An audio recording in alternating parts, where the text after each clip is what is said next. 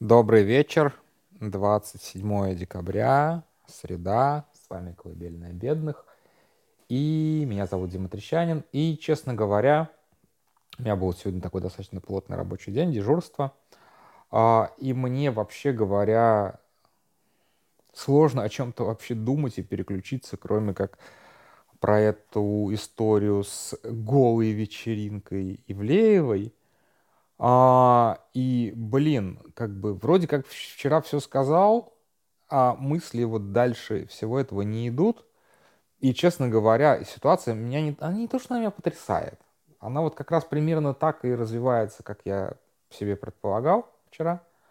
А, ну, может быть, я не думал, что будет настолько быстро, лавинообразно и жестко, но примерно абсолютно по такому же сценарию развивался а, скандал вокруг телеканала «Дождь», поэтому, в общем-то, абсолютно аналогичная ситуация. Вот как бы ничем не отличается. Просто там было немножечко больше новостей, а, связанных не то что там с непубличной сферой, а менее звездной сферой. То есть, да, когда один за другим кабельные операторы отказывались транслировать дождь, это не становилось строчками новостей, но каждый такой отказ становился очередным ударом таким в э, крышку гроба.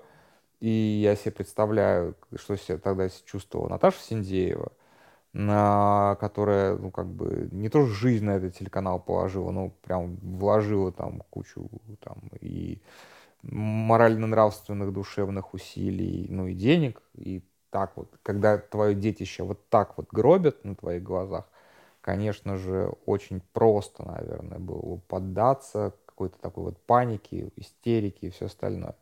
Но у меня как бы... Я не могу сказать, что я прям дикий фанат Синдеевой. У нас с ней, мягко говоря, не сложились отношения. А, но вот в этой ситуации я готов как бы с уважением сказать, что вот она прям как кремень себя. Может быть, она не была как кремень в тот момент, но тем не менее она вот не побежала плакать а, на, в Инстаграм э, на, на, на, на 20 минут рассказать, что, и рассказывать, что она все это заслужила, там, бить себя плетьми, каяться, вот этого. Вот этого вот у нее не случилось. А вот у Ивлеевой, к сожалению, случилось. И а, тут как бы в чем прикол? В общем, опять же, повторяю вчерашнюю мысль. Терять нечего. То есть, если Кремль тебя назначил жертвой, так вот как бы на, как бы на потиху толпе, то тебе нечего терять. Вообще нечего терять. Вот правда, как бы ни, ты никак не улучшишь свою ситуацию. Все, как бы, все уже решено. Да, то есть я как бы вот сегодня кто там, Киркоров записывался из кабинета Володина буквально.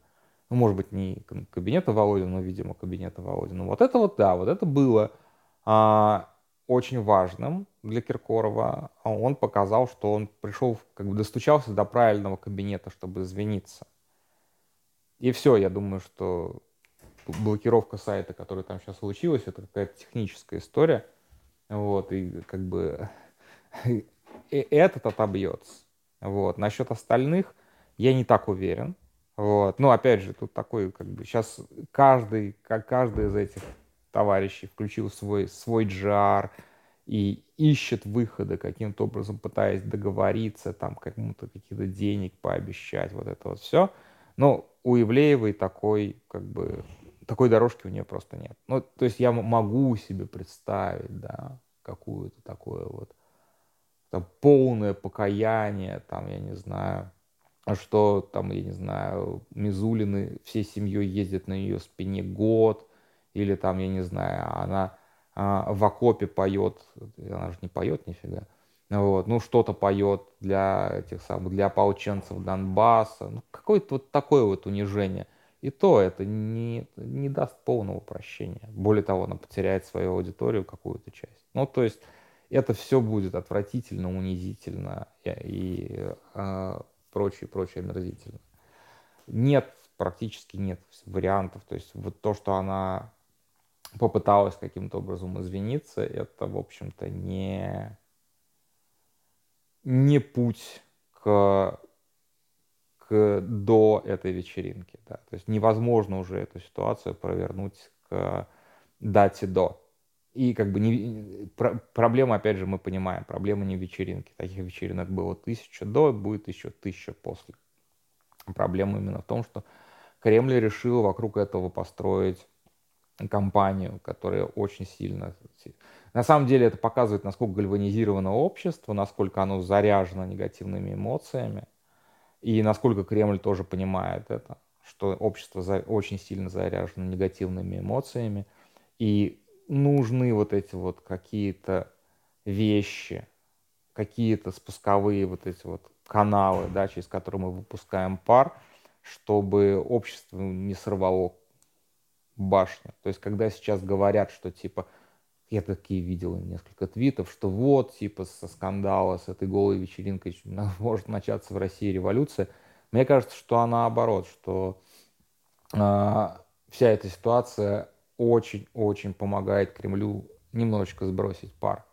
Тут поймите, в чем дело. А, я, может быть, опять же, сужу из своего информационного пузыря, точнее, из информационного пузыря, в котором я там был 10-15 лет назад, а, когда мы там обсуждали, условно говоря, телевизор, да, и я точно помню, как все хейтили Собчак, что она отупляет молодежь, ее Дом-2 отупляет, и было куча вот этих вот этих самых сообществ и ну, в общем, такое общее мнение, что Дом-2 надо закрыть, запретить за разврат, за, ну, на самом деле, за пропаганду тупости буквально, да, то есть как бы, потому что люди смотрели на это, потом смотрели на своих сверстников, которые повторяют а, фразочки из Дома-2, приемчики, ужимчики и так далее. Ну, все же мы, как бы, мы же все животные подражательные, да, и такие, блин, ну, ну ты набралась чушь из Дома 2, прекращай это смотреть, надо запретить Дом 2, надо запретить Собчак. Такое было. Ну, то есть, как бы вот когда, когда это было, да, там, 15 лет назад, такое было. И я тоже прекрасно помню по поводу вот как бы вот это возмущение всеми этими, прости господи, голубыми огоньками. Они, в общем-то, без иронии голубые, да, то есть как бы фу, этот раз, опять этот разврат на телевидении, почему нам это показывают, причем, естественно, все это смотрят, это самые, это самые рейтинговые шоу за весь год вообще в принципе, все эти голубые огоньки, они абсолютно невыносимы при этом. Ну и вот как бы нет, есть сложилась какая-то традиция идиотская смотреть. Даже те, кто не смотрит телевизор весь год, они включают телевизор на новогодние праздники и еще или даже хуже смотрят это с компа как трансляцию.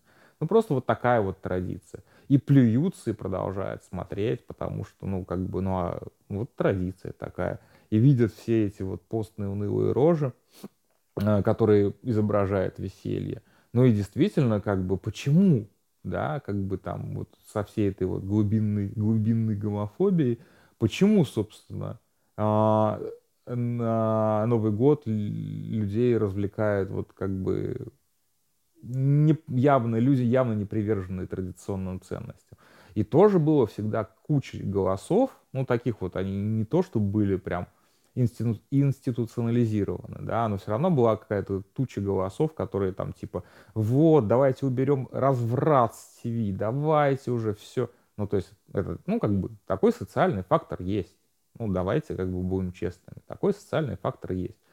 И шикарный повод. Просто шикарный повод показать, что мы, типа, уже не на словах, а на деле за традиционные ценности. Уберем всю эту все это, как бы разврат и блядство, все это уберем с телека. И как бы при этом, да, при этом важно все равно, что люди-то на самом деле это любят и смотрят. Может быть, они не признают это себе, но они любят это и смотрят. И на следующий год они будут разочарованы всем этим. А где наш голубой огонек, к которому мы привыкли? Под что мы? Под Акима Апачева будем салат это резко с водочкой? Но это же просто невыносимо. Под шамана этого, который вот уже везде. Ну а сейчас пока, да, вот как бы как одноразовая акция, это вполне себе прокатит. То есть по большому счету здесь, а, ну, Кремль прям в таком приличном плюсе, ну, вот, ну, если вот с этой стороны смотреть. Опять же, я не говорю, что я сто процентов прав. Это может быть мой, мой такой информационный пузырь. Но расправа над э, шоу-бизом, да, над этими богатыми, знаменитыми, оторвавшимися от, а, от народа, но она как бы, ну, это публичная казнь, по большому счету. Это одно из, как бы, одно из самых таких хтонических э, способов развлечь толпу. По большому счету шоу-биз здесь продолжает выполнять свою функцию. Он развлекает толпу, то есть только теперь сцены собственной казни. Вот так это происходит. То есть, в общем-то, на то, что мы, проис... то, что мы сейчас видим, да, хотя это, как ни странно, это повестка медиазоны, но вот шоу-биз буквально как бы ворвался в повестку медиазоны. И, это по-прежнему больше шоу, безусловно, чем, э, чем реальные события. Кремль из всего, конечно, здесь устраивает шоу. Так что здесь как бы я абсолютно не... То есть это абсолютно сознательная история. Это не значит, что там какой-то там ну, то есть в начале действительно мог быть какой-то поехавший дед, дед, неважно, там Путин, Патрушев, Бортников, который увидел все это и сказал, ой, на день чекиста вот такое, как это можно запретить, всех посадить и так далее, расстрелять. Э, как бы в начале могло быть, но я думаю, что было немножечко это уровнем пониже, что, о, глядите, как они охренительно подставились, сейчас мы здесь проведем зачисточку. И они ее провели и вот доведут ее до конца.